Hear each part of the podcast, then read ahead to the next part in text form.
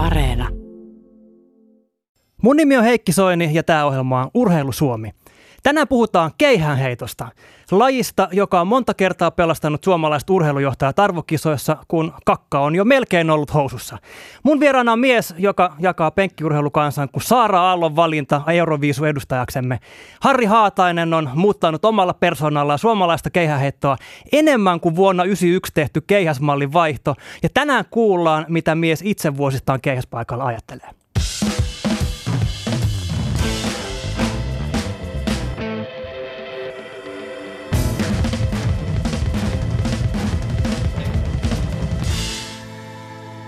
Urheilu Suomi. Tuttuun tapaan, jos sulla siellä vastaanottimen toisessa päässä syntyy ajatuksia tai kysymyksiä, niin osallistu keskusteluun Yle Puheen etusivun kautta. Tässä ajatuksia herättämään Urheilu Suomen kolmas radiokolumni. Urheilu Suomi. Jos katsoo yleisurheilu Timanttiliikan tai arvokisojen lämmittelykentälle, niin voi nopeasti todeta, että siellä on vähän samanlainen ryhmäjako kuin koulujen pihoilla. Pääosin afrikkalaisista koostuvat kestävyysjuoksijat on nörttejä, jotka hoitaa kurinalaisesti ja sen enempää elämöimättä oma hommansa ja häipyy sen jälkeen kentältä vähinään. Pikajuoksijat ja hyppäjät taas on suuresta jenkkien määrästä johtuen niitä kuuleja ja suosittuja tyyppejä. Kun mies pikajuoksijat saapuu harjoituskentälle, voisi luulla, että paikalla kuvataan Wutan klaanin uutta musavideoa. Joka puolella pyörii isoja lihaksikkaita mustia miehiä, isot luurit päässään, viljelle erilaisia kättelytervehdyksiä ja sanallisia rousteja. Jo, jo mama. Ja sitten on heittäjät, ne kovikset. En ikinä unohda vuoden 1994 Helsingissä järjestettyjen EM-kisojen keihään palkintojen jakoon. Steve Backley voitti, Seppo Räty oli toinen ja Jan Cellesni oli kolmas. Satuin kävelemään juuri hetkeä ennen palkintoseremoniaa Olympiastadionin sisäjuoksusuoralla, jossa kolmikko odotti juhlallisuuksien alkua. Räty ja Cellesni polttivat siinä odotellessaan reteästi röökiä. Sisällä. Urheilijoiden lämmittelyalueella. Where you guys? I'm going home. Mulla on muuten yksi merkittävä saavutus keihäänheittoon liittyen. Saatan hyvinkin olla syy siihen, että Tero Pitkämäki ei lopettanut uransa vuoden 2012 olympialaisten jälkeen. What the hell, Carl? Perustin noin 20 vuotta sitten moniottelukisan, joka kerää enimmäkseen entisiä yleisurheilijoita kilvoittelemaan keskenään aina kauden päätteeksi. 2012 syksyllä Tero ilmoitti halunsa osallistua känsäotteluksi nimettyyn kisaan ja lupasi järjestää tapahtuma kotikentällä Seinäjoella ja vieläpä majoittaa kaikki osannottajat kotiinsa. No, näin tietysti tehtiin. Tero satutti kylkensä heti ekassa lajissa.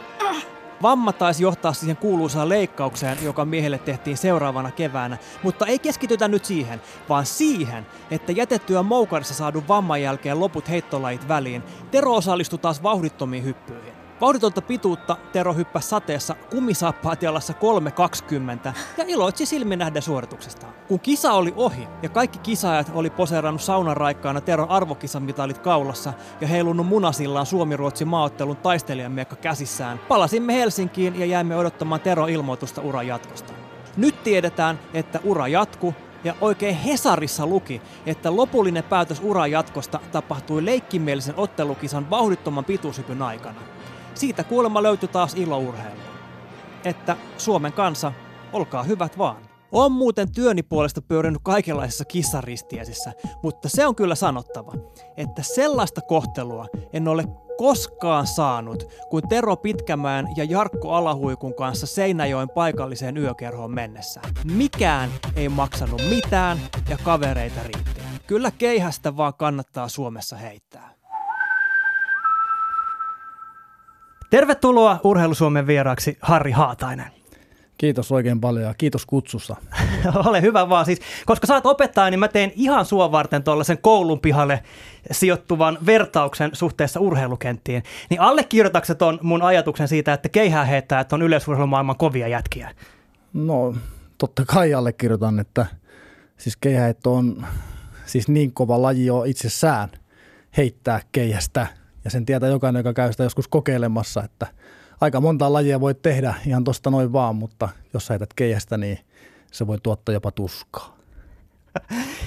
No sitten tämä alkoi heti lupaavasti, mutta mun on tehtävä heti tähän alkuun pieni tunnustus. Öö, jos mua katsoo nyt, niin se on tietysti aika selvää, että musta ei tullut keihäheittäjä. Siis mä aikuisenakin tässä, tällä iällä painan vaan hitusen yli 60 kiloa. Mutta 15-vuotiaana mä en vielä tiennyt sitä. Ja mä mietin sinä kesänä, että osallistuisinko mä SM-kisoissa keihääheittoon vaan 200 metrin aitoihin. Ja mulla oli siis molemmissa kisaraja saavutettuna, ja nehän ei ollut niin varsinaista sm ne oli nämä vetoapukisat, eli epäviralliset SM-kilpailut. Ja sitten mä päätin, että mä katson tilastoissa, että kummassa laissa mulla olisi ehkä paremmat mahdollisuudet menestyä. Mä olin heittänyt sitä 600 grammasta, eli naisten keihästä 45 metriä. Ja sitten mä katsoin Suomen kärkitulosta, niin sillä hetkellä musta tuli juoksia. Koska joku pirun Harri Haatainen oli heittänyt melkein kaksi kertaa pidemmälle. Ja se oli oikeasti oli niin kuin hämmentävä. Mä tulin siellä SM-kisoissa vuonna 1993 oikeasti siihen heittopaikan viereen vaan katsomaan, että minkälainen monsteri se hemmeti Haatainen oikein on. Et kun sä heität niin pitkälle, se tuntuu niin kuin mahdottomalta ajatukselta. Sitten kun mä näin sut, niin sä olet ihan tavallisen näköinen, ihan tavallisen kokoinen tyyppi. Mä olin niin kuin samaan aikaan vähän masentunut, mutta myös vähän pettynyt. Joo, moni on, muistan äh, nuoruutta just nimenomaan siitä, että kun mä en ollut mikään iso kaveri, mutta mä harrastin hiihtoa ja painia myös, niin, tota, niin kuin tiedätte, niin hiihtäjäkään mitään kovin isoja äijiä ole. Ja se on siis nuorena varsinkin ja nykyäänkin, niin siis keihätto perustuu aika paljon irtiottokykyyn ja letkeyteen, niin tuota, ihan niillä jutuilla mä heitin sitä keihästä nuorena tosi pitkälle. Ja silloin oli paikat kunnossa. Mä oon venannut tätä meidän kohta, me ei olla ennen tätä kohdat oikeasti koskaan. Ja tässä on nyt vuodesta 93 mennyt aika pitkä aika, ja nyt on hienoa nähdä tällä vastakkain. Mutta sanon nyt, miten se tehdään, että miten tulee 45 metrin heittäjästä kun 85 metrin heittäjäksi? Mitä siinä pitää tapahtua, koska ei sitä pelkällä niin kuin terävyydellä tai vo- voimalla vaan tehdä? No, no kyllä siinä tarvitaan jo luontaista lahjakkuuttakin, että keihästä pystyy heittämään pitkälle. No, ja sitten ei nyt tarvi olla mikään monsterikokoinen siis kaveri, vaan nimenomaan semmoinen, että sulla on niinku heittäjän kykyä. Se on helppo testata esimerkiksi lapsena nimenomaan siellä pihalla, kun ottaa sen kiven käteen tai heittää pesäpalloa paikaltaan. Ja sitten kun se sattuu lentämään, ja jos kun lentää, niin kyllä siitä on mahdollisuus tehdä keihäittäjä, mutta se vaatii sitten taitoa se, että saa siitä yksilöstä irti ne parhaat ominaisuudet irti, eikä mene sen massan mukana. Että luullaan, että nyt pitää tehdä näin ja näin ja näin, koska joku toinenkin on tehnyt, vaan sun pitää löytää itsestä se sun juttu, sun vahvuus ja parantaa sitä entisestään. Eikä nimenomaan keskittyä mihinkään heikkouksiin niin paljon. Totta kai sä voit niitäkin kehittää, mutta se sun Eli vahvuus... vahvistaa vahvuuksia. Kyllä, nimenomaan. Se on se tärkeää. Sitä ei saa ikinä unohtaa sitä. Että milloin, mikä on sun vahvuus, sillä sä heität sen keihän kauaksi. Urheilu Suomi ei ole pelkästään tämä radio-ohjelma, jota sä nyt just kuuntelet, vaan tietysti myös TV-ohjelma, joka tuli taas eilen illalla yhdeksältä Yle Teemalla. Ja jos missasit sen, niin ei hätää. Ohjelma löytyy tietysti myös Yle Areenasta. Eilisessä lähetyksessä mua nauratti tämä Heli Rantasen tarina. Urheilu Suomi. Niin rehellisesti sanottuna, aina kun tuli leirityksetkin, milloin niin kuin meidän piti kokoontua ja nähdään niin kuin toisten niin kuin tuloksia ja testituloksia ja treenejä, niin se oli normaali, että vähän pimitettiin kaikilta sitä, minkälaisia treenejä tehdään. Mä muistan kyllä Rädyn Seppoa, kun mennään Kuortaneen urheilukeskukseen ja opistolle ja, ja tota, on yhteisleiri ja piti olla yhteisiä treenejä, niin kyllä se Seppo kolme päivää kahvia joi siellä kahvilassa aina silloin, kun piti olla yhteiset harjoitukset. Hän ei kyllä näyttänyt pojille yhtään, että paljon puntti nousee ja mitä treenejä hän tekee. Että hänelle se oli kolmen päivän loma.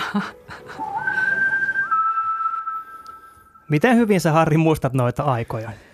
Oliko se tollasta? Mm, joo, siis silloin kun mä ollut pikkupoika, 17-vuotias, niin Kalevan kisat 95 Lapualla, Kinnunen, Räty, kaikki kovat kaverit siellä, mua paljon vanhemmat tyypit, niin ja äh, silloin leireiltiin muita, niin Seppo ei silloin paljon leirillä ollut munkaan yhtä aikaa, että hän sitten jo kerkesi sitten lopetella, mutta tota, niin sehän oli ennen sitä, että kukaan ei paljon kertonut mitään vinkkejäkään toisille, eikä sitä ei niin kuin tosiaankaan jaettu sitä tietoa.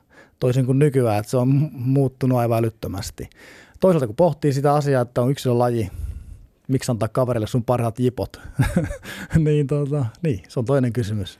Kannattaako näin tehdä, mutta se, että nykyäänhän siis tuntuu, että kaikki jaetaan keskenään ja on, on leirillä ulkomaalaisia vieraita rööleriä myöten kuortana kertomassa, miten hän saa keppinsä kauas. Niin se on ollut ihan silmiin nähtävä, että oikeasti täällä käy noin just saksalaisetkin ja yhdessä treenataan ja puhutaan kaikki jutut läpi. Miksi näin? No se on, varmaankin todettu, että ryhmässä kun treenaa, niin kaikki kehittyy ja kaikki saa siis jotain hyvää siitä.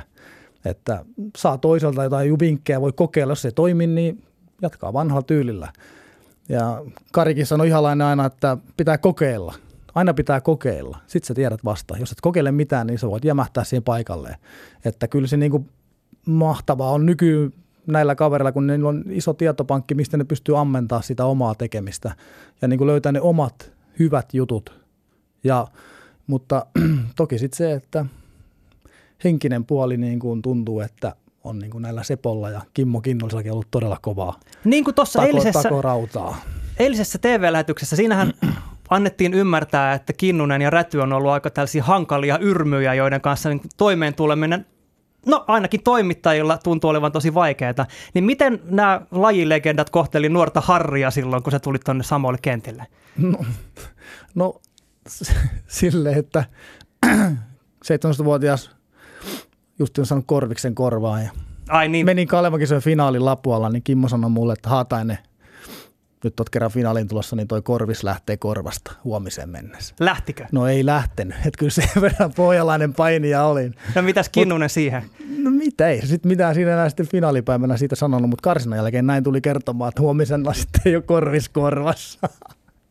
että kyllä niiden kanssa on taistella ja siis mahtavia persoonia ja Kimmon kanssa on niin kuin jatkossa touhunut yhdessäkin aika paljon leireillä ja käynyt Kimmon kotona ja muuta, että huipputyyppejä, että tuota, sehän on niin kuin rikkaus, että meidän lajissa on tämmöisiä tyyppejä. Hei, mä lueskelin tietysti suhun liittyvää kaikkea tietoa ennen kuin se tuli tänne näin. Ja mä löysin tällaisen vanhan sun City-lehdelle antama haastattelun vuodelta 2002. Ja siinä sä sanoit näin. Lajin sisäiset nahinat, uusi aika vastaa vanha aika, valmentajan vaihdokset, kolme pistettä. Paskaa on ollut valmiina rattailla ja kun joku on alkanut kolisuttaa, kolisuttamaan, sitä on lentänyt myös omalle naamalle. Mm. Se, sun ilme näyttää paljon puhuvalta. Mihin sä viittasit tuossa? Mist, mistä sä oot Harri saanut paskaa naamalle? No, tässä menisi meillä se viisi päivää kertoisi. No, Mutta no, siinä on ollut kaikenlaista tietysti. Mä asuin Helsingissä ja treenattiin siellä ja oli, oli tuota sponsoreita ja muita, että mikä tuki sit urheilua ja panostettiin siihen täysillä, kunnes sitten selkävamma tuli. Ja tuota, ehkä se ei kaikkia sitten oikein miellyttänyt tämä touhu siellä. Ja, ja tota, se, että mulla on ainakin ollut semmoinen homma, että mä oon aina reenannut täysillä ja tosissani. Mä en ikinä niin kuin, tänäkään päivänä me enää vieläkään salille, että mä vaan menen sinne leikkimään, vaikka mä täytän pian 40 vuotta tammikuussa. Että se on ollut mulla niin kuin aina nuoresta pikkupasta, että mä pistän kaikki peliä, niin on laittanutkin. Ja, ja tota, kyllä se vähän semmoista oli just niin kuin se, vähän niin kuin tämä nykyaika, mä tuossa vähän viitattiinkin tuossa, että kun ei jaettu mitään vanhan liiton touhuja, niin kyllä se vähän semmoista hommaa oli, että meikäläinen heitti 84-54 vuonna 2002. Sitten meni selkävamma syksyllä, niin huonosti menneen kesän jälkeen ei tullut enää kutsua edes leiritykseen, että se oli niin kuin liiton touhu silloin. Että niin, niin semmoista mu- muun muassa. Ja no oliko silloin vaan niin kova mutta- taso, että No ei ollut, koska se oli viime vuoden, edellisen vuoden kovin tulos koko Suomessa, se 84,5. Mutta kun Haatainen vammautui, niin se oli sitten siinä. siis sun persoonassa oli jotain sellaista, että liiton miehet ei digannut. No, mä en tiedä. Se on, tai sitten touhuttiin niin hienoja juttuja muiden mielestä, että otti pattiin. Perussuomalainen asenne. Ei, mutta mun mielestä on äärimmäisen kiinnostavaa just se, että sä oot nähnyt oikeasti sukupolvien tulevaa ja menevän keihäspaikalla. Et kun tuossa puhuttiin äsken Kimmo Kinnusesta ja Seppo Rädystä, niin nythän siellä on jo Kimmo Kinnusen poika Jami, joka heittelee melkein 80 Mutta onko siellä keihäspiireissä edelleen jotain sisäistä nahinaa, koska siis mä mietin, kun mä näin Jami Kinnunen julkaisi kesällä nuorten EM-kisoissa tapahtumisen loukkaantumisen jälkeen Facebookissa, että monelle tuntuu olevan ilonaihe, kun se Kinnusen poika epäonnistuu. Niin kuin säkin tuossa puhuit, että, että kun Haataisen poika loukkaantui tai epäonnistui, niin ihmiset oli jopa vähän ehkä niin kuin tyytyväisiä, heti tiputtiin pois. Mm. Ja jos nuorelle Kinnusen pojalle edelleen, siis hän kokee sen näin, niin onko siellä edelleen tällaista samanlaista kahinaa? Niin, en mä tiedä, onko sitten keijäspiireissä. Mä en oikein niitä nyt viime aikoina enää seuraillut hirveästi. Onko siellä sitten äänekoskella jotain touhua ihan naapuritten suhteen. En osaa sanoa sitä, mutta, mutta se, että meitä ihmisiä riittää monen, monenlaisia moneen makuun. Ja joillakin on tarve arvostella jostain syystä. Mä oon Harri ymmärtänyt, että sulla oli tietysti pohjalaiseen tapaan pohjaton itseluottamus silloin junnuna. Ja miksi ei olisi tietysti ollut? Sä olit Suomen suurin keihäslupaus, heittokulkija, olympiavoittaja, Korjus oli valmentajana. Niin millaiseksi sä ajattelit sun tulevaisuuden silloin 17-vuotiaana, mihin sä tuossa viittasit Lapualla vuonna 1995, kun sä olit kertaa Kalevan kisoissa omalla kotikentällä? Mm. No siis siinäkin heitin melkein 78 17-vuotiaana ja lähdin siitä sitten EM-kisoihin Niretsi Hasaan suoraan siitä kisasta ja Korosen Lassi oli pakettiotolla hakemassa meikäläistä siellä, kun hän oli myös kisassa mukana ja siitä lähdettiin sitten Helsinkiin ja siitä suoraan Unkariin ja, ja tota, sieltä sitten hopean mitali 19-vuotisten kisoissa tuli ja samassa muuten kisassa niin Miklos Nemet antoi mulle 800 grammasen keihään ja sanoi, että ole hyvä, harjoittele Rupeen tollaan. nakkaa tota. Rupen nakkaa tota ja sitten vuosien vuosien päästä, tossa ihan onkohan kymmentäkään vuotta, niin mä otin Mikloksen yhteyttä ja sain sieltä muutaman keihään ihan pilkkahinnalla ja hän muisti, että hän on tämän keihään mulle antanut. Ja tota, hän antoi sen mulle ihan niin kuin tällaiseen sisäostohintaan sitten ja et tota, niin ihan mahtavaa siis semmoinen, niin kuin, että vuosikymmenenkin yli jälkeen niin hän muisti, että näin, näin siellä 17-vuotena, kun mä olin siellä Unkarissa, näin kävi. Et tota, No mutta sitten vuotta myöhemmin siitä sä heitit nuorten maailmanennätyksen. Mitä Joo. silloin ajattelit? No siis tavoite toki oli olla kymmenen vuotta. Nyt olisi pitänyt niin kuin pikkuhiljaa lopetella uraa. että jos nyt tosin tässä niin kuin olisi kaikki hyvin mennyt, niin mä sanoisin, että ensi vuosi on mun viimeinen vuosi. Mutta ei ihan mennyt sitten niin. Että siis kauhea pettymyshän oli 2003 tai 2002 syksy, kun tuli vamma, vamma sitten tuohon selkään ja kultaisen liigan kisassa sitten lopullinen okaharkkeiden poikki meneminen ja ja kuntouttaminen Pusaleksa siinä sitten oli mun kanssa tosi iso apu mulle ja yritettiin siinä sitten parannella sitä vuosia. Todettiin, että ei se kestä, pitää leikata, lyödä ruuvit sinne selkään ja ei se sitten enää se, ja nimenomaan kun puhun aluksi siitä mun vahvuuksista, että mm-hmm. kun heittäjä tarvii ne omat vahvuudet, ne pitää tiedostaa ja niitä kehittää, niin se vietiin sitten multa pois. Eli jäykistettiin selkärankaa niillä okaharkkeita niillä ruuveilla, niin sitten tuo selässä on edelleen alimpien kylkytuten kohdassa neljän sentin ruuvit ja se sitten aiheuttaa omat tuskansa heittämiseen ja treenaamiseen ja se tekee tuosta mun, on tehnyt siitä lähtien mun heittämisestä todella, todella vaikeaa ja mä menetin periaatteessa sen mun valttikohti. Niin kuin sä just puhut, että sä oot elastinen ja, Joo. ja näin, ja nyt sä et enää oo. Ei, no olen mä, jos me verrataan ysiluokkalaisiin poikiin ja kolmosluokkalaisiin, oon mä niihin verrattuna elastinen. Mutta siihen nähden, mikä mä oon ollut, ollut silloin aikoinaan, niin se oli se mun vahvuus, hiihtäjä, painija, tausta ja heittäjä, niin se oli kova yhdistelmä. Ja se, että 18-vuotena heitti 8252 ja kihun testissä samana keväänä toukokuussa koulupäivän jälkeen 83 päälle, niin oli ne semmoisia kumminkin paukauksia, että jos siitä olisi pysynyt terveenä läht- jatkaa uraan pitkäänkin, niin kyllä se varmaan kauas olisi lentänyt. Mutta Si- näitä on kiva niin kuin aina miettiä ja Niin. pohdin useinkin, että nyt sanotaanko näin, että ennen oli KH oli keihäheittäjä, nyt on HK oli hauekalastaja. No mutta kyllä sä nyt vieläkin heität keihästä. Mä mietin vaan siis, että kun kaikilla on omassa elämässään se kokemus, kun kusi on noussut päähän, niin oliko se nuorella Harri Haataisella silloin, kun se maailmanennätys paukahti ja oikeasti näytti siltä, että ei ole mitään rajoja tässä maailmassa? ei, no ei, kyllä mä joka päivä salille meni tai hiihtämään tai heittämään kultapalloa tai loikkimaan. Ei se vaikuttanut siihen asiaan mitenkään muuta kuin, että porukka rupesi kylillä tulee Lapuallakin vastaan, että hei Harri, moro, taas lenti aika hienosti. Ja siis ihmiset noteras, mutta mun arki ei muuttunut siitä mihinkään. Ja, ja, ja vanhempieni luona oli. Ja toki sitten Kuortaneella lukiossa asuttiin ja elettiin kouluajat ja näin. Että, mutta kesät sitten Lapualla, että tota, ei se mun arki sitten muuttunut. Ihmiset vaan rupesi noteraa, että toi Haatainen taitaa olla aika kova kaveri. No niinhän se taisi olla ja onhan se vieläkin, mutta mä löysin tällaisen tilaston, että yleisurheilussa vuosien 2000 ja 2010 välisistä poikien 360 M-mitalistista ainoastaan 14 pystyi uusimaan mitalinsa miehissä vuoden 2012 olympialaisiin mennessä. Ja niin kuin tässä nyt ollaan jo vähän sitä sivuutettu, niin menestys on myös karttanut sua menestyksekkäiden junnuvuosien jälkeen. Ja sun kohdalla mun mielestä sitä keskustelua ei edes käyty siitä, että pystyykö se voittaa arvokiossa, vaan siitä, että koska se tapahtuu.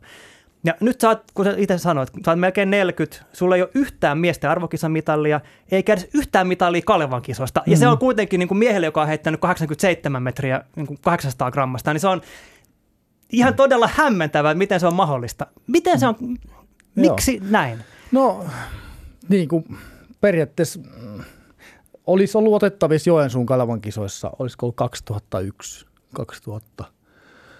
Kaksi vaiheessa olisi ollut, mutta sen mökelsi ja mitä olin, siinä olin tapahtui? neljäs. Se heitto meni ihan, muista ihan käteen se koko homma ja kun 7-9 paikkeille. Ja se oli semmoinen hetki, mutta sitten kun se vamma tuli, kun mä olin kumminkin vasta 2-3, kumminkin vasta, niin, niin sitten kun sielläkin oli semmoinen homma, että ei pysty niin kuin, saatikka talveen reenaamaan, kokeillaan kesällä heittääkö pystyy ja näin, niin meni viisi vuotta siitä, että mä pääsin 80 jätkäksi, vaikka tein hommia Pusalleksan kanssa päivittäin.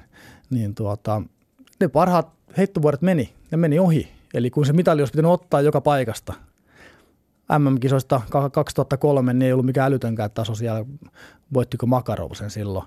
Niin tota, ne vuodet olisi ollut niin kuin meikäläisen ennen kuin Torkiltsen ja Pitkämäki tuli pinnalle. Siinä oli semmoinen muutama vuoden periaatteessa esteinen jakso Niin, eikö se, Suomessakin. Eli tota, 2003-2004. Sitten rupesi Tero 2005 Helsingin MM vuonna tykittämään kunnon kaari. Eli siinä oli niitä ot- mun etsikkoajat, mutta mä olin silloin lasaretissa. Mä menetin ne mun niin kuin, kultaiset huippuvuoteni täysin. Ja mä oon vaan sitten sieltä kituttanut jänkäjoonasmaisesti tulemaan. Ja tota, pystyin ei ole tapana luovuttaa. Niin, ei todellakaan. Ja niin kuin, siis keihät on ollut mulle aina semmoinen henkinen asia, josta mä niin kuin, se on niin kuin lyöty mun sydämeen se keihäs. Onko niin mä kauan- oikeassa, kun mä, mä sanon, että, että sä oot ollut viisissä miesten arvokisoissa ja karsiutunut kolme kertaa finaalista?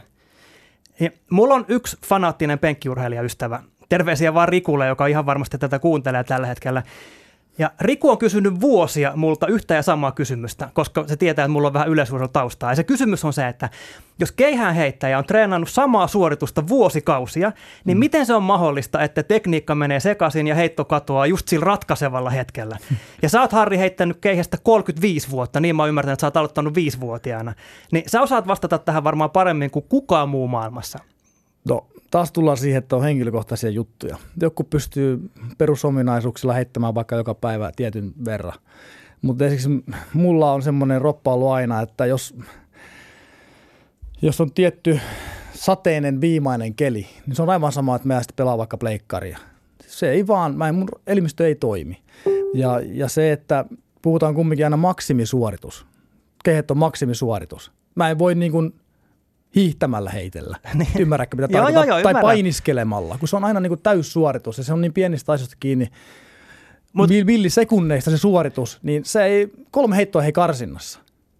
Mutta ymmärrätkö mitä... sitten neljäs heitto olisi voinut olla kaukana. Eli tämä on niinku tämmöistä ja, ja, ja sitten usein nyt mun kohdalla esimerkiksi yhdessä arvokisossa niin puurrettiin se selkä, just lyötiin piikit, että mun selkää lyötiin se puurtuspiikki. Esimerkiksi E EM 2002 Münchenissä, eli sehän oli ihan hirveätä touhua. Ei mitenkään terveyden kanssa tekemisestä. No siinä jälkeen se nasahtikin hajalle, toi selkä lopullisesti. Ja, ja tuota, et, sit, no sitten taas, jos ajatellaan Edmonton 2001, 81 puoli heitin muistaakseni karsinnassa. Periaatteessa ihan ok tulos, mutta ei riittänyt finaaliin. Oli niin kauhea taso silloin. Ja et,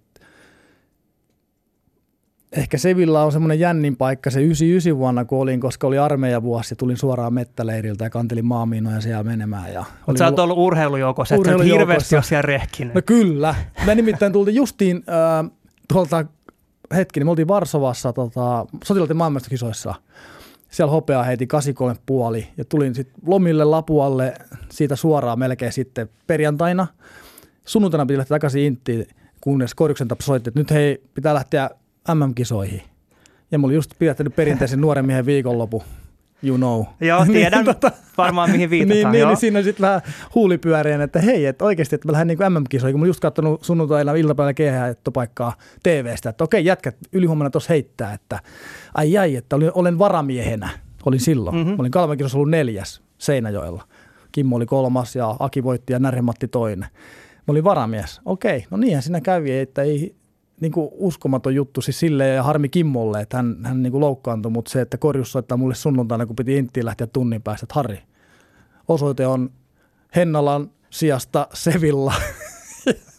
ja sen jälkeen menin so- olohuoneeseen makaamaan sille X-asentoon, että ei tämä voi olla mahdollista. Mä olin kantanut, mä olin ollut just kisareissulla, lentänyt hokkerilla tuolla taivaalla laskuvarjokoneella, rytkyttänyt itteni siellä ihan kipeäksi, kantanut maamiina ja kaikkia kauheassa helteessä hennalla. Sen jälkeen tullut kotiin nuoren miehen viikonloppu ja sitten sunnuntaina mietitään MM-kisoja, että pitää karsinnassa parin päivän päästä täysiä heittää. Ja tota, no sehän meni loppupeleissä ihan ok, nuorelle miehelle, että finaaliin ja 81 metriä jotain tulokseksi. Että se meni siinä loppupeleissä ihan ok, vaikkakin perisynti, korkeat heitot taas vei metrejä. Et se on ollut mun aina se mun juttu, että liian korkeita heittoja.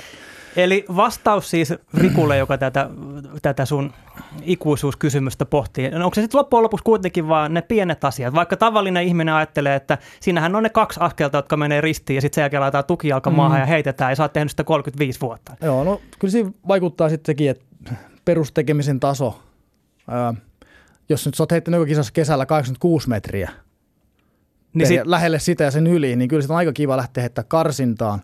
Mutta jos sulla on vaikka 186, 183, loput on alle 80 metriä, vaikka se olisi kisassakin, sitten tulee ne kolme heittoa oikeasti, ja sun pitää niillä onnistua. Plus, hei, aina kun on larkokeissus, pitää mennä niin ihme kissaristeisiin istuskele ja mm-hmm. kertomaan, että miten sulla nyt menee. Kätellä presidenttiä. Ja... No melkeinpä, ja kertoa, että nyt on kauhean iskus kaksipäiväinen kisa.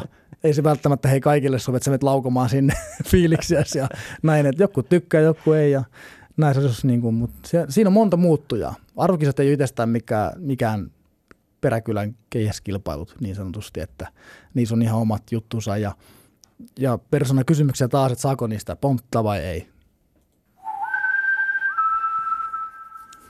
Mua kiinnosti, Harri, tosi paljon, että mitä niin, kun sä puhuit tuossa, että sun parhaat vuodet vähän niin kuin meni, että mitä niinä sun niin sanottuna parhaana urheiluvuosina oikein tapahtui? Koska tietysti niin sanotut pahat kielet urheilun parissa laulaa, että homma meni pieleen siinä vaiheessa, kun sä muutit niin sanotusti isolle kirkolle Helsinkiin. Ja mä oon yrittänyt parhaani mukaan luoda jonkinlaisen käsityksen sun touhusta noihin aikoihin, niin mulla on sulle jopa pieni yllätys. Mm-hmm. Kun sä muutit Lapualta Helsinkiin 2000-luvun alussa, niin sä ystävystyit Markus Pöyhösen kanssa.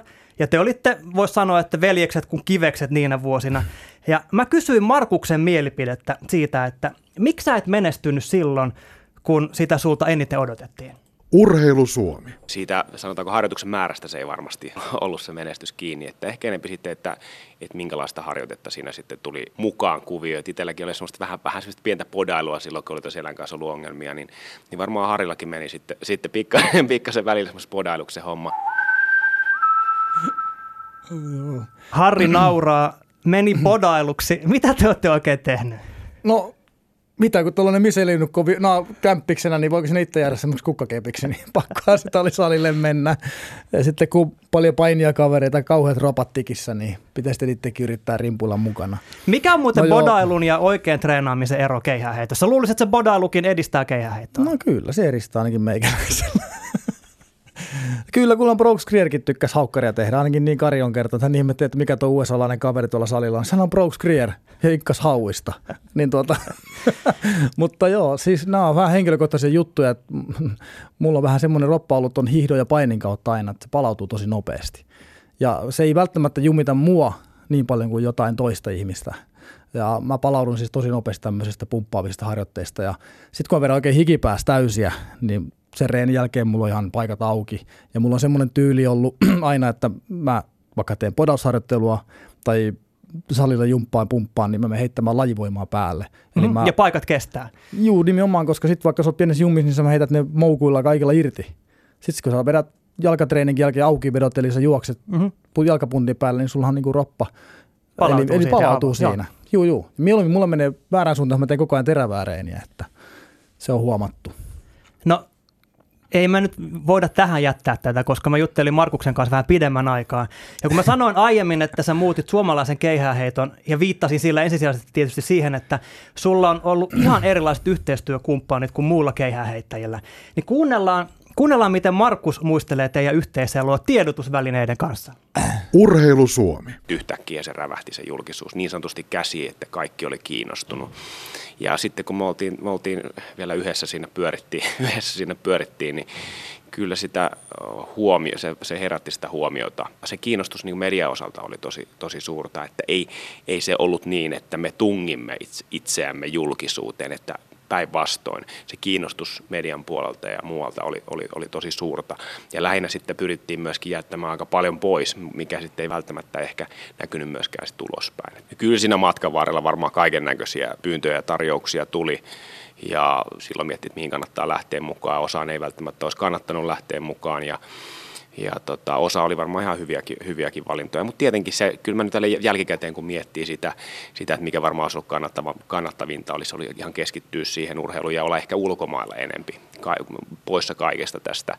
Se, että sitten jos täällä tulee sitä julkisuutta, niin jos on useampia kuukausia poissa, poissa ulkomailla treenaamassa, niin silloin pystyy jättämään kaikki muutkin asiat. Ja sitten elämässä tapahtuu paljon muitakin asioita kuin pelkästään se julkisuus, että jos miettii sitten parisuhdesysteemiä ja kaikki muut hässäkät, jos, jos menee vähän vihkoon, viikkoa välillä, niin kyllähän ne nyt niin kuin vaikuttaa. Itse mietin just sitä, että jos elämä olisi ollut hieman tasaisempaa sana siellä kotirintamallakin, niin ehkä olisi saattanut vaikuttaa myöskin siihen tuloksen tekoon ja siihen valmistautumiseen niihin erilaisiin kilpailuihin ja, ja oikeastaan vähän, vähän niin kuin kaikkea. Markus sanoi tuossa, että jostain olisi jälkeenpäin ajateltuna kannattanut ehkä kieltäytyä. Muistaaksä jotain tarjouksia, mistä sä kieltäydyit? Mm, Kyllä, paljonkin muista. Mutta se, että mun kohdalla se Helsingissä asuminen oli sitä, että mulla oli manageri silloin ja Pusalleksa täällä ja hoidettiin, yrittiin hoitaa ammattimaisemia asioita kuin se, että voisi asua jossain mettässä keskellä Suomea. Ja se, että ensinnäkin se, että nämä touhut, mitä yleensä tehtiin, liittyy aina sponsoreihin. Ja Goldwell ja muut niin sulla oli hius ja kaikki, että meillä oli, meillä, oli, joo, meillä oli se tiimi silloin ja Parvias ja Aki Laukkasen, Juha ja minä. Siinä oltiin kolmesta aika aluksi. Ja aluksihan siinä oli Juha ja Aki. Sitten tuli minä ja sitten tuli Olli-Pekka Karjalainenkin ollut samoissa kalentereissa, että, että terveisiä vaan Olli-Pekalle. Niin, tuota, niin, niin, että, niin, tämä, nämä yhteistyökumppanit mahdollisti sen meidän harjoittelun, että ei tarvinnut lähteä töihin sen lisäksi, kun reenattiin kaksi kertaa päivässä kaksi tuntia – munkin treenimäärät oli semmoinen 13 harjoitusta viikossa. Ja mä en treenannut niitä mitenkään lipsutelle. Niin tota, mutta se, että, että niin, meillä oli ainakin sillä tavalla, että me kontrolloitiin sitä managerin kautta kyllä ihan täysin ja hän ehdotti kaikki jutut ja käynnit. Mutta tuliko sulle joskus sellainen joku... fiilis, että, että mitä ihmettä mä teen täällä? No kyllä, esimerkiksi joskus voi tulla, joo, sen mä voin sanoa, että ne olisi pitänyt jättää tekemättä. E- ehdottomasti se, että Kalevan kisojen finaalia ennen mennään jonkun sponsorin tilaisuuteen kertomaan fiiliksistä, kun pitäisi keskittyä. Se on varma asia. Ja se totta kai, okei, ehkä mä oon se pohjanmaalainen, lapualainen Harri, joka tarvii sen mettäläis tiedätkö, semmoisen fiiliksen, että nyt mä näytän koko maailmalle ja kaivan sitä henkeä siellä niin kuin yksinäni. Vähän viittaan näillä arvokisatoihinkin. Mm-hmm. Niin, niin tota, kun se, että mä menen kertomaan kaksi tuntia ennen finaalia se, että miltä musta tuntuu tänään, että mihinkä mä jo heittää, niin joitakin se ehkä, kuten tässä tapauksessa mä luulen, että meikäläistä, niin se ei vienyt ainakaan niin kuin eteenpäin. Ja, ja tota, tämmöisiä juttuja ja silleen niin kuin vähän harmittaa toisaalta jälkeenpäin, että olisi pitänyt olla enemmän niin kuin itse vahvempi. Et, et toisaalta mä oon ollut vähän semmoinen ehkä sinisilmäinenkin välillä ja ollut vähän niin kuin tämmöisten, jotka mua on auttanut, niiden helposti vietävistä. Mä en ole helposti niin kuin sanonutkaan, että okei, nyt niin kuin homma seis. Mutta sitten kun mä sanon, niin sitten sit mä jätin. Kyllä mä sitten kasvoin siitä. Että mä pystyin sanomaan, että nyt mä en siis oikeasti niin sä mä en mene tuohon tilaisuuteen nyt, koska mä oon lähes kisoihin. Joo. Tämä on tässä nyt, että antakoon vaikka nolla euroa sen jälkeen, mutta mä en nyt tuu. Et ottakaa tai jättäkää. Niin ja se taakka kasvoi sitten kuitenkin liian isoksi. No joo, tai siis toisaalta se, että mihin kohtaan se oli ajoitettu se homma, mennäänkö käymään jossain sponsorilla vai ei. Ei se haittaa, se on viikko ennen. Kyllä mä mm-hmm. sitten pystyn keskittymään, mutta voiko se olla päivä ennen tai samana päivänä, se on eri asia joku tarvii pidemmän latausajan. Mulla yleensä se lataus kesti viikon. Jos mä sain kunnon latauksen kisan, niin mä, jos sunnuntaina on kisa, niin mä rupesin lataamaan jo sunnuntaina henkistä kapasiteettia. Ja mun vanhemmat voisivat allekirjoittaa, että Harri ei paljon puhelun niinä päivinä. Ja mieti, hei viikko, seitsemän mm-hmm. päivää. Se oli täyttä sotaa itteni kanssa ja piäksemistä, että keppi rykästään niin kuin toiselle puolelle, toiselle, yli sen viheriö. Niin se oli tavoite. Korkeushyppy paikalle. Sinne. Markus puhui tuossa, että olisi kannattanut ehkä keskittyä urheilemiseen ja viettää enemmän aikaa ulkomailla. Ja mä näin, kun se nyökytteli tuossa, kun Markus sitä sanoi. No, Onko se samaa mieltä? Joo, varmaankin siinä mielessä, jos olisi kiva porukka, reeniporukka, niin olisi voinut lähteäkin. Mutta hei, semmoinenkin maksaa ja sitten millä maksat kolmen kuukauden reissu. Et sponsoreita siihenkin tarvitaan, että jotka maksaisi sen reissun ja se, että, että niin joo, hmm, Joo, mun keho olisi tarvinnut varmaan lämpöä vielä enemmän, mutta toisaalta sitten sekin, että mä oon ollut monesti leireillä keväällä kolmekin viikkoa, siellä on kulkenut tosi hyvin. Vuonna 2012 vielä olympiavuonna heiti viimeisen reenin 85. Kinnunen ja Kimmo oli valmentaja silloin ja katsottiin, että has, ja Kiihalaisen Kari oli paikalla, että vitsi, Harri on tullut takaisin. Sitten tultiin Suomen räntäsateeseen, seitsemästä lämmintä Haapajärven kisoissa Niin, lihakset vetää ihan aivan tukos 77 Joo. metriä. Mihin katosi 8 metriä? Se katosi siihen lämpöä. Plus se, että elimistö ei vaan enää toiminut. No mä vähän viittasin, että vesisateessa ja viimassa haatasi tarvii heittää, niin se oli myös niitä juttuja, että mikä olisi pitänyt hoitaa myös sponsoreiden tilaisuuden ohella se, että missä kisossa mä heitän. Että elimistön pitää pystyä myös palautumaan kisasta. Jos on kylmäkeli, niin mun olisi oikeasti tarvinnut mennä sinne paikalle. Että näitä reitä ratkaisuja ja olisi pitänyt tehdä enemmän. No mutta lukemalla seitsemän päivää lehteä 2000-luvun alussa saattoi saada sellaisen mielikuvan, että sä olit koko ajan jossain juhlimassa. Kuunnellaan taas Markuksen muistikuvat noista ajoista.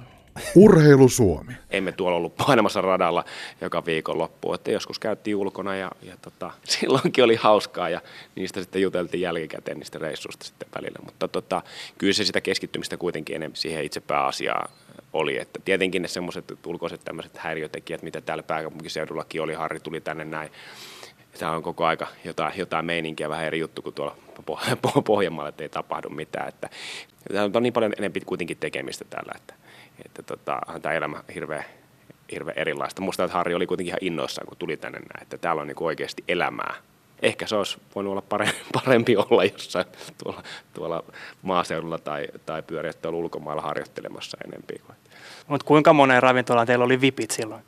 No siis mä en tiedä oliko semmoisia ravintoloita, mihin ei ollut niin sanottua pippiä, mutta se ei, se ei tarkoittanut sitä, että me oltaisiin oltu siellä joka ilta, joka ilta pyörimässä, vaan että silloin kun, silloin kun tultiin, niin silloin muistettiin lähtiessä ja, ja varmaan johtui siitä myöskin, että ihmiset tunnisti ja onhan se nykyäänkin sillä tavalla, että siellä on semmoiset naamat, mitkä pyörii tuolla julkisuudessa, niin ehkä tota, sitten pääsee hieman nopeammin tiettyihin paikoihin sisälle.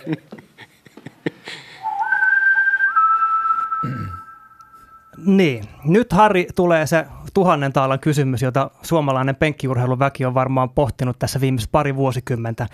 Olisiko sulla arvokisamitalli, jos sä olisit jäänyt lapia, Lapualle, etkä olisi muuttanut Helsinkiin?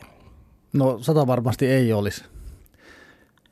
Se ei poistanut mun selkävammaa missään vaiheessa niin sanottu julkisuuspyöriminen, että – Toki mulla oli hyvä sponsori UIP, Universal International Pictures, joka, joka oli siinä mielessä hyvä sponsori, että mä oon tämmöinen elokuvafani, niin mä sain lippuja sieltä ja kävin usein tennispalatsi ykkösessä katsomassa kaikkia leffoja, niin sehän sitten tietysti näkyy niitäkin reissuja. Muun muassa siskoni kanssa olen ollut katsomassa leffoja tai luultiin, luultiin minun, sanotaanko tämmöiseksi naisystäväkseni, että kyllä siinä kaikki... Revittiinkö siitäkin otsikoita? Siitäkin otsikko, vaikka siskoni kanssa oli kuulemma mukavaa ollut, mutta mikä siinä? Mutta tosiaan niin... Söitte samasta popcornilaarista. kyllä, se voi olla näin. Ja, ja tota, mutta joo, ei todellakaan ole siitä kiinni, että jos selkävamma ei ole tullut, niin se on kyllä se suurin syy, että, että selkävamman jälkeen 8453 on tämän hetken kärki Mä, mut treeneissä on pystynyt heittämään vähän pidemmälle, en paljon, mutta vähän. Et, tota, se on kaivettu sieltä, mutta, mutta et, et, se on harmi sille, että se tuli, se vamma. Ei voi mitään. No sille ei voi mitään. Mikä on muuten sun suosikki leffa genre? Onko se toiminta-elokuvamiehiä? No on, ehdottomasti.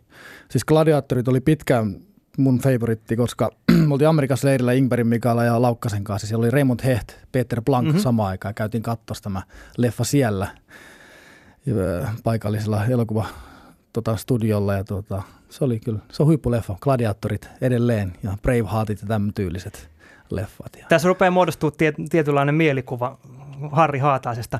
Mutta yksi asia sun ja Markuksen välillä oli mun mielestä vielä selvittämättä. Ja koska mä oon tosi leikkisällä päällä tänään, niin, niin tehdään palvelus kaikille naistenlehdille. Ää, mä kysyin Markukselta, että kumpi teistä lopulta kaikkien näiden vuosien jälkeen on seksikkäämpi? Sinä, Harri Haatainen vai Markus Pöyhönen? Koska tämä on sellainen aihe, mitä on pyöritelty vuosikaudet suomalaisessa keltaisen lehditössä. Niin tehdään tämä niin tuttu juttu showssa aikanaan, että vastaa sä ensin, niin mä soitan sitten Markuksen vastauksen perään. Okei. Okay. Eli kumpi? Kumpi? No minä on, tietysti. Harri Haatainen on omasta mielestään seksikkäämpi kuin Markus Pöyhönen. Ja nyt kuunnellaan, mitä Markus tähän sanoo. Urheilu Suomi. Siis jos miettii, mä oon ehkä enemmän tämmöinen poikailmestys, koska ei tämä parta vieläkään oikein kasva. Ja Harri on semmoinen ehkä semmoinen enempi Aragorn-henkinen Taiste, taistelija, että jokaiselle jotakin, mutta annetaan nyt pisteet Harrille täältä.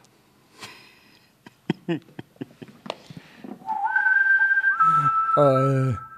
Kuuntelet Urheilu Suomea, mun nimi on Heikki Soini ja tuossa edessäni nauraa Turun Arakorni, tällä hetkellä Harri Haatainen. Joo. No, Markus, vaan terveisiä, että kyllä oikeasti sä oot se parempi. ai nyt se rupesi kaduttamaan. Ei, hän oli, niin, hän oli tota, otti tolleen nöyrästi.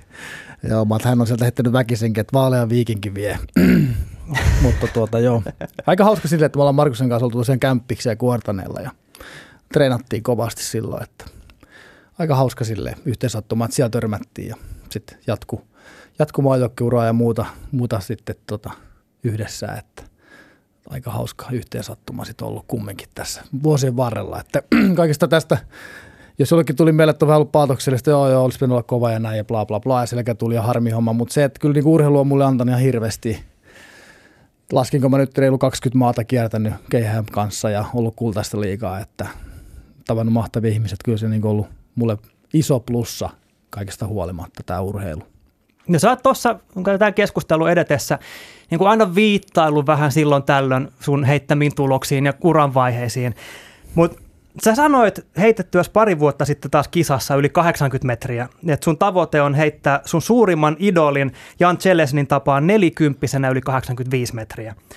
Ja tietysti 40 vuotta tulee ensi kesänä täyteen. Hmm. Ja sun edellisestä 85 metrin ylityksestä kisassa tulee kuluneeksi 17 vuotta. Toki siis se, mihin sä viittasit tuossa aikaisemmin, että seitsemän vuotta sitten sä jäit ke- keihäskarnevaaleilla vaan puolen metrin päähän ja sitten olitkin taas yhtäkkiä EM-kisossa Barcelonassa. Joo. Mikä se tilanne, Harri, tällä hetkellä on? Pysyksä vielä tässä sun tavoitteessa, että 85 ensi vuonna nelikymppisenä? Joo, no nyt voi moni nauraa siellä, että joo, puhetta vaan on, mutta se, että viime kausi oli semmoinen, että mulla oli selkä tosi kipeä keväällä ja päätin, että mä heitä koko kesänä. Ja tota, helmikuuhun asti meni kaikki hyvin, kunnes tein kyykkyhyppyä 80 kilolla ja toi selkä otti niin kova itteensä, että mä en kolmeen kuukauteen pystynyt oikeasti juokseen yhtään. Enkä heittänyt keijästä koko talvena. Ruuskasen repäisyssä edellisen syksynä viimeinen kisa, siitä talvi yhtään ei keihäheittoa. Ensimmäinen heittoreeni kaksi viikkoa ennen Kalevan kisoja. Eka heitto 76 metriä kevyesti ja 60 metriä paikalta ja siitä Kalevan kisoihin ja tota, se meni, meni miten meni, oli mä viides vai kuudes siellä? Ja kahta päivää ei pystynyt kunnolla heittää. Karsintapäivä meni ihan ok, oli, oli ihan ok isku, mutta seuraava päivä oli ihan hirveätä. Mutta siitä pari viikon päästä reinässä 81 metriä työpäivän päälle. Ja tota, siitä viikon päästä toisen kerran yksinäni heitettynä niin kertoo mulle aika silleen, että jos mä saisin yhden talven meneen kunnolla ja pidettyä tämän oman keskittymisen ja fokuksen tässä hommassa, niin neljä metriä, niin se voi tulla vaikka takatuulella. Siis vaikka stadion tuulella. No vaikka stadion tuulella, koska niillä kelilläkään ei tullut yhtään, kun mä ne treenin heitin. Että, kuinka monta se... kertaa sä oot nyt siis, puhutaan nyt ihan suoraan, Kalevan kisojen jälkeen, kuinka monta yli 80 sä heittää ennen kuin syksy sai ja ei enää pysty ulkona nakkelemaan? Nyt viime vuonna. Niin siis nyt tämän kesän päätteeksi. No mitä, mä nyt heitin joku 5-6 treeniä vaan, että Met, täysiähän mä en niissä oikeastaan heittänyt edes. Onko se niin, että täysiä sä et pysty oikeastaan treeneissä, tai pystyykö kehäheittäjät ylipäätään heittää täysiä treeneissä? No kyllä pystyy, ja monet niin kuin heittääkin, ja mikä on toisaalta aika tyhmää, että heittää reenejä sitten pidemmälle kuin kisassa, että niitä Suomessakin nähty. Ja suomalainen muuten valmennuskulttuuri on ennenkin ollut sitä, että heitä aina täysillä. Täysillä. Mikä järki siinä on? Että voitaisiin niinku hioa tekniikkaa ja heittää rentoja 80 kun heitetään täysiä 85 ja haetaan paikat, heitetään iso määriä, että se on niinku semmoinen, mikä ehkä on niinku turhaa, että ei, ei reene startti täysiä heittää, mikä menee helposti. Niin se, se mä oon joskus nauralliskellut jätkille, että sitten on kunnossa, kun heittää rentoja 85 Mm-hmm. Eli rentoja 85 sitten sä oot iskussa. Mutta nythän sä oot täyspäiväisesti opettaja. Niin onko se mahdollista ilman mitään leirityksiä ja, ja tuolla täyden työpäivän perään treenata sillä että sä pystyt oikeasti heittämään 85, koska tietysti ensi kesänä EM-kisat edessä Berliinissä, Joo. raja on 80 metriä, Tero on tietysti pitkämäkin valittu, Ruuskanen on tulossa takaisin, mutta voisihan siellä kolmas paikka jaossa. No, onhan siellä, jos Tero on kerran valittu jo. Tero on valittu, no, joo. Okei, no sitten siellä on kaksi paikkaa. No joo, siis keihät on hyvä laji, kun tarvii heittää keijästä vaan kauas. Ja se mitataan siellä, mihin se tippuu. Ja, ja tota, siis tämä on maailman ihmeellisyyksiä täynnä. Mä oon leikkimielisesti heittänyt, että Harri on kahdeksan vuoden välein EM-kisoissa. 2002, 2010 ja 2018. Eli ensi kesänä näillä puheilla sut nähdään Berliinissä heittämässä. No, siis tietysti, jos on talvi nyt menee hyvin. Joo, joo, ja siis sanot tuosta mun työstä, niin, niin joo, toki se asettaa kyllä omat haasteet, että lapset, mulla on 27 kolmosluokkalaista oppilasta ja päivän niiden kanssa siellä touhaa ja aika henkistä kapasiteettia kumminkin tarvii.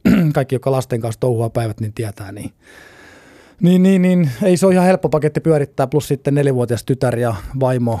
Ja se, että arki ei ole enää sitä, että treenataan kaksi kertaa päivässä, vaan mun on pakko niin kuin päättää, mitä mä teen aiemmin. Mä teen itse edelleen joka päivä päivälle harjoitusohjelmat käsin, kirjoitan kynällä, pistän fiilikset ja teen suunnitelmat kolme neljä viikkoa eteenpäin. Mitä sä oot tänään tehnyt ja mitä sä kirjoitit fiiliksiin sen perään? Penkkiä tein aamulla ja Markukselle terveiset hauista. Millä painoilla? 50 kilolla haukkari ja sotilaspenkkiä 130 sarjaa ja 15 kertaa satainen sotilaspenkillä sille aamutuimaan siinä ja, ja tota, kyykkäsin vähän kevyellä painolla, mä en enää isolla painolla kyykkää, että mä hain vähän jalkoihin terävyyttä sitten kunnon keskivartalopitoja ja talja kiertoja olkapäälle, että saa vähän liikkuvuutta auki ja kävin heittämään muutaman moukkuheitonkin tänään kahden kilon kuulalla ja heitin siihen 7 kilon kuntopalloa päälle. No kyllähän tuo kuulostaa siltä, että ei nyt ihan jokainen kadunmies kuntosalilla tee tollasia. No varmaan aika moni tekee, mutta se, että itse on aika kovassa kunnossa niin kuin fysiikka tällä hetkellä, että sotilaspenkki on siellä 150 kiloa suurin piirtein tällä hetkellä. Jos selitän vielä, jos joku ei tiedä mitään sotilaspenkki, niin No se on siis silleen, että jalat ei ole maassa, vaan ylhäällä niin kuin tuossa jalat koukussa, kun tehdään penkkiä, että ei saa selästä jala, maan kautta apua jaloilla työnnetty yhtään penkkiin. oliko sulla hyvä päivä tänään siis? Oliko hyvä fiilis? Oli aika hyvä fiilis, kun tiesit, että saa tuoda tänne sun vieraaksi. No, oli, sehän- oli, oli erikoisboosti päällä. To- Totta kai. Siis kun mä sanoin, että Tero on valittu jo kisakoneeseen, niin Terohan sanoi tuossa aikaisemmin, että se on vaihtanut keskisormiotteesta ensi kaudeksi etusormiotteeseen. Millä otteella sä heität? No mulla on se keskariote, että eikö Tero puhunut sitä, että siihen tulisi vähemmän poikittaisvetoa? Joo, siihen, nimenomaan. Että joku tämmöinen ja joo. Mikäs siinä? Siis mä, vo- mä, mä, oon kerran yrittänyt itsekin kokeilla sitä, kun toi keskisormi repesi niin pahasti toi otekohta, mulla aukesi toi sormi. Niin en pystynyt heittämään, yritin reentää, mutta mä en tykännyt enää yhtään. Pikkupoikana heitin kyllä etusormi. Etusormiotteella. Juu, kyllä, mutta sitten keskisormeen. No mutta onko tämä nyt oikeasti, kun Suomessahan Tero on ollut vähän semmoinen veden tekijä, sateen tekijä noissa arvokisoissa, ja nyt ollaan oltu huolissaan, että onko se nyt niin, että maailman kärki on karannut. Niin voiko Teron heittoon tulla otteen vaihtamisen ansiosta metrejä lisää, vai onko tämä sellaista, tiedätkö, höpötystä, mitä medialle puhutaan, kun jotain niissä haastiksissa kuitenkin pitää sanoa? No Teroa tunnen sen verran ja katsellut haastattelua, hän yleensä vähemmän höpöttelee turhia. Että hän on aika jämpti kaveri ja mun mielestä hän puhuu sitä, mitä tekee ja tarkoittaa. Että jos hän kokee siellä kankahannunkaan, että siitä voisi olla hyötyä, niin mä uskon, että siinä on todellinen syy, että näin tehdään, eikä mi- mitään syytä varmaan sille ole, että ruvettaisiin muuttamaan otetta tässä vaiheessa niin kuin turhaan. Ei varmaan ole. Että kyllä sillä haetaan niin kuin lisää, lisää niin kuin niitä juttuja, millä Tero saa vielä kolmen vitosena, kun hän nyt sitten heittää niin tota, metrejä sinne, että saa lähemmäs vielä 90 ylikin heitettyä. Ja Tero, Teron tuntien, hänen fysiikka-ominaisuudet tuntien, niin ei se kyllä mahdottomuus ole, että hän on, hän on todella tota, lahjakas ja terävä, terävä kaveri kyllä heittämään. Että toivotaan Terolle tosi paljon onnea ja parasta. Että ainakin, Miten mä, sä- ainakin mä toivon kyllä. Miten sä mietit nykyään, kun sä meet sinne vauhtiradan päähän, ja just kun sä tässä niin kun oikeastaan, kun aika ystävällisesti kehut Teron kaikkia niin kuin edellytyksiä heittää pitkälle. Ja Tero on tietysti täysverinen ammattilainen ja sä tiedät, millä taustalla pojat sinne tulee. Mm-hmm. Ja sitten sä tiedät itse, että mitä sä oot joskus aikanaan tehnyt, miten sä oot valmistautunut. Ja nyt se ei ole niin kuin ollenkaan samanlaista se, millä treenimäärällä tai miten henkisesti edes valmistautua sinne tuut. Niin mikä se fiilis nykyään sulla on siellä, että no kiva tässä nyt on lähteä, kun ammattilaiset tuossa nykii ja sitten ala-asteen opettaja tulee tähän vähän kokeilemaan. Vai mit, mitä sä ajattelet? Joo, no en ole kyllä miettinyt, että siinä on ammattilaiset vierellä. Mä oon miettinyt, että no äijä siinä, missä minäkin. Ja tota, jokaisen pitää heittää ne metrit ja ansaita ne metrit. Et mä kumminkin olen tehnyt niin kauan hommia, että mä edelleen nyt taas tuun takaisin siihen mun roppatuntemukseeni, että kun mulla on niitä joskus niitä hyviä päiviä, ihme kyllä, tulee edelleen, niin tuota, niinä päivinä mulla on semmoinen fiilis, että mä heitän oikeasti se 85. Sitten mulla on niitä päiviä, että mä oikein ei pysty mitään tekemään, että ei pysty heittämään ollenkaan ja näin, että, mutta, mutta se, että kyllähän toki toi, että joutuu antaa tasotusta, niin se on ollut se, mutta mä oon hyväksynyt sen asian, että mun, mun niin kuin aika meni että Älä sano se, noin. Että, se, että niin kuin jos mä onnistun vielä heittämään vaikka sen 85, mikä nyt oikeasti Ensi kesänä se hi, tapahtuu. Niin, hieno niin. homma, niin, niin kyllä mä varmaan isän kanssa käyn Lapuan sellillä juomassa kahvit. On, onko sanon, että- viinerit selkään? No kyllä mä varmaan nyt siinä kohtaa otan viinerit, vaikka harvemmin muuten. Että, ei, tämä on vaan semmoinen oma, oman, oman, tuota, oman uran tämmöinen, mitä nyt siitä on jäljellä, semmoinen katselmus ja se, että mä haluaisin vielä joskus onnistua ja tuulettaa kunnolla. Se oli viimeksi 2010 Pihtiputaalla 8453 ja voitin koko kisan ja itseluottamus oli silloin kova ja sen fiiliksen kun saa takaisin, niin se ei tiedä mitä tapahtuu. Ja mä yritän ilon kautta mennä tätä hommaa ja kiva nähdä Turussakin Laaksosin tuomasta heittämässä keijästä ja nuoria kavereita siellä, niin siellä on Turussa on Suomen yksi hienoimmista halleista treenata. Se on myös yksi se, mikä on hieno juttu. Ja yksinäni treenaa, ei ole valmentajaa, minä teen treeniohjelmat, niin ei ole, ei ole vastuussa kellekään. Vain itselleni voin katsoa aamulla peiliin, mitä teen, mitä tapahtuu ja onko tyytyväinen vai ei. Mä ihan sydämestäni toivon, että sä saat sen kruunun sun hienolle pitkälle uralle, koska niin kuin mä sanoin, sä jotenkin lopetit mun keihäänheitto-uran, teit musta juoksijan, niin mä todella toivoisin, että sä saisit nyt lopullisesti te- sen sinetin kaikille näille vuosille. Mutta se mun pitää vielä kysyä, että kun sä oot nykyään se opettajana siellä, niin tietääkö ne sun oppilaat ollenkaan sun taustoja? Tietääkö ne, että sä oot heittänyt keihässä tai heität edelleen? No Leikitäänkö nyt, siellä, että nyt Harri Haatainen heittää ja tiedätkö, No, silloin kun mä menin sinne Moisioon, niin viisi vuotta takaperin, niin silloin ties kyllä oppilaat enemmän. Nyt on niin nuoria nämä mun oppilaat, että 8-9-vuotiaat, että ne ei oikein, oikein enää tiedä. Mutta sitten kun mennään kentälle ja mä näytän vähän kuinka heitetään, niin sitten ihmettelee, että hetkinen, mitäs toi nerfkejäs nyt lähtee tuon 65 metriä tuosta noin vaan. Ja tuota, se on aika hauskaa sille ja yläkoulu 9 luokan poikien kanssa tehdään valinnasliikuntaa, niin siellä on kiva vähän poikien kanssa treenata ja näyttää esimerkiksi painiliikkeet. Oltiin painimassa toissa viikon perjantaina, niin itse vanha painijana ja heitellään, heitellään nerfkeitä ja muuta, että kyllä se ihan kiva. Pojat katsoa, että mikä ihme Jannu toi oikein onkaan ja sitten ne ihmettelee, ai niin, ton toi keppijätkä. annatko sä niiden koskaan voittaa vai onko se semmoinen, että hei, No on vaan yksi Harri Haatainen ja mä heittelen sua nyt ihan surutta tässä, koska sä nyt oot vaan tommonen ysiluokkalainen kloppi. No ei, kyllä me siellä touhutaan, mutta sehän nykyään tuo opetusmaailma on mennyt siihen, että ei saisi mitään niin mitata hirveästi, eikä saisi niin kisailla enää. Että paitsikin lapset sitä kovasti tykkää. Että aina niitä kiinnostaa se, että mihin lentää tai kuinka pitkälle mä hyppään pituutta tai ihan mitä tahansa. Et, mutta sitä nyt on vähennetty sitä semmoista toisten järjestyksen laittamista, että ei tule kellekään paha mieli. No, t- tähän aiheeseen selvästi palataan niin vähän joka lähetyksessä. Tämä tällainen kaikki pelaa, kaikki voittaa ajatusmalli, joka suomalaisen urheiluun jossain vaiheessa tuli, niin sä et myöskään ilmoittaudu sen suureksi kannattajaksi, vai? No elämässä tulee kaikenlaisia vastoinkäymisiä kumminkin, että, mutta, mutta se, että lapset itse kyllä tykkää, just niin kuin sanoin, niin kisailla ja touhuta ja kyllä ne sen asian ottaa ihan hyvä, jos joku heittää 10 metriä pidemmälle kiviä, niin mitä sitten? Sitten jatketaan toisen lajin ja se toinen kaveri voi olla siellä sitten parempi ja, ja se, että näin, että itse ainakin on tottunut siihen, että kilpaillaan aina täysillä. Nuoruudessani oli kolme vanhempaa serkkupoikaa, jotka asui naapurissa ja mua kolme vuotta, neljä vuotta, viisi vuotta vanhemmat Raimo, Pasi, Aki, niin niille mä pistin kampoihin, kunnes menin ohi. Ja se ei haittaa, vaikka ei aina voittaisikaan. Kiitos vierailusta Harri Haatainen. Kiitos oikein paljon. Ensi viikolla puhutaankin sitten sankaruudesta. Vierakseni tulee Simon Spartalaiseksi itsensä nimennyt entinen nykyaikainen viisottelija Ismo Salminen. Spartalaisen elämä on ollut jotain ihan muuta kuin meidän niin sanottujen tavallisten tallaajien, mutta missä on hänen sankariviittansa, se selviää viikon päästä. Siihen asti on taas hyvin aikaa käydä kokeilemassa omaa urheilutietouttaan Urheilusuomen urheiluvisassa osoitteessa yle.fi kautta urheilusuomi. Mä oon käynyt pari kertaa niitä kokeilemaan, mä en osaa niitä ollenkaan, se on todella vaikeaa. Ensi viikkoon.